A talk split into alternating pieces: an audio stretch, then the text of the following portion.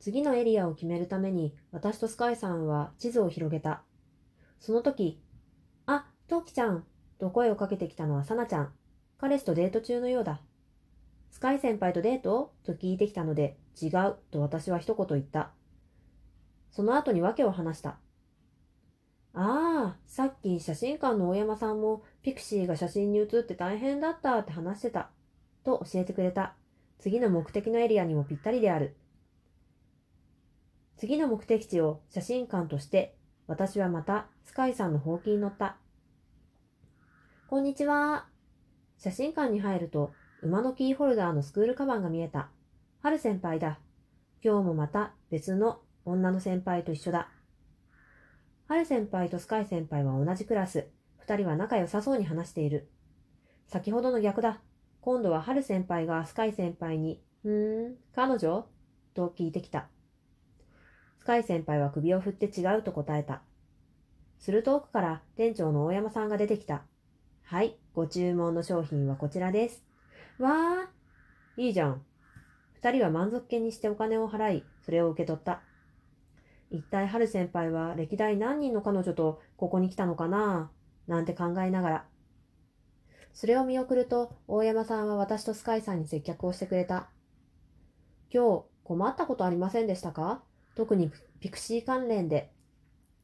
すると大山さんは、ピクシーが写真に写り込むことが多かったこと、そしてピクシーからお土産があったことを話してくれた。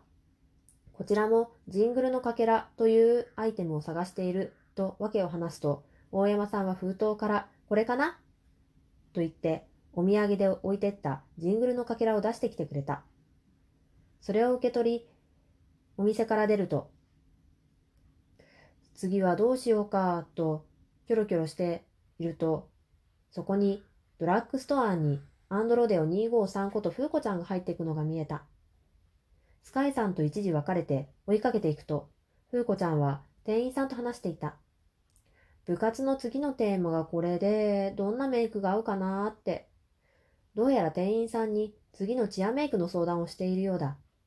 声をかけるタイミングを見失っちゃって困り始めていたら、あ、トウキちゃんと、ふうこちゃんの方から声をかけてくれた。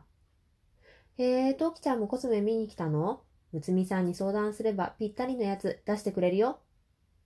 するとむつみさんはニコッと笑って、どうも、と会釈をしてくれた。あいや、私は、と話すと、むつみさんに訳を話した。ジングルのかけらを探していること。するとむつみさんは、ああ、やっぱりこれは新商品じゃなかったんですね。と言って裏から箱にしまわれたジングルのかけらを持ってきてくれた。何かのおまきかなと思ったんだけど、よかった、お店に出さなくて。そう言いながら、陶器にジングルのかけらを渡してくれた。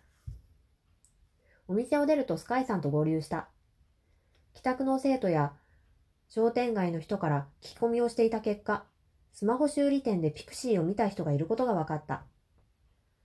また、スカイさんのほうきに乗り、お店の前に着くと、店長のリラックマさんがピクシーをお店からお外に追い出していた。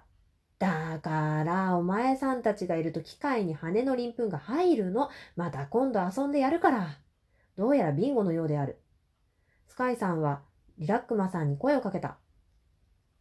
ピクシーが何か持ってきませんでしたか？そう聞くと、お店の中に案内された。スマホの新しいアクセサリーかと思ったけど、やっぱ違うもんだったのな。そう言って、プラスチックケースにしまわれたジングルのかけらを渡してくれた。他のお店のことや情報を聞いたが、特に思い当たらない、とのことで、商店街のラジオ局のリチャードさんに相談することを勧められた。二人で思った。いつも商店街のラジオを聞きながら歩いているのに、ラジオを使って情報を集めることをどうして思いつかなかったのだろう。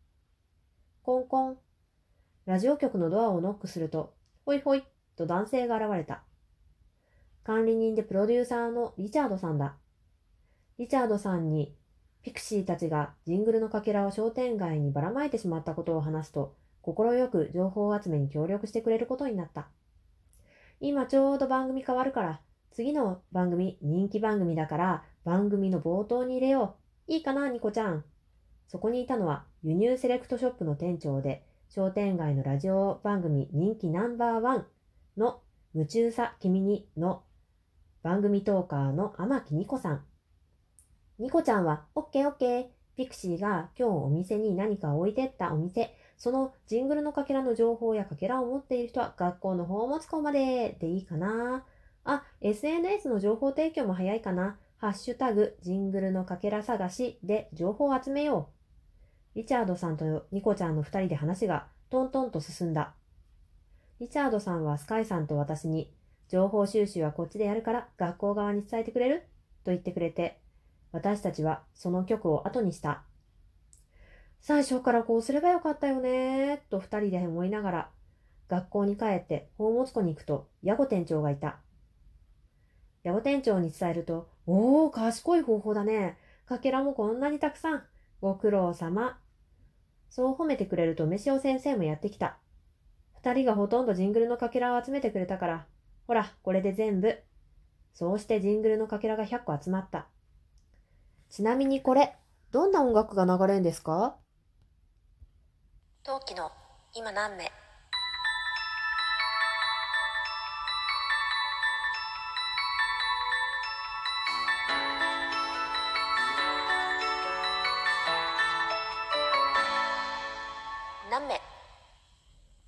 そんなこんなでジングルのかけらはすべて集め終わりましたとさ。おしまい。台本の原稿チェックおしまい。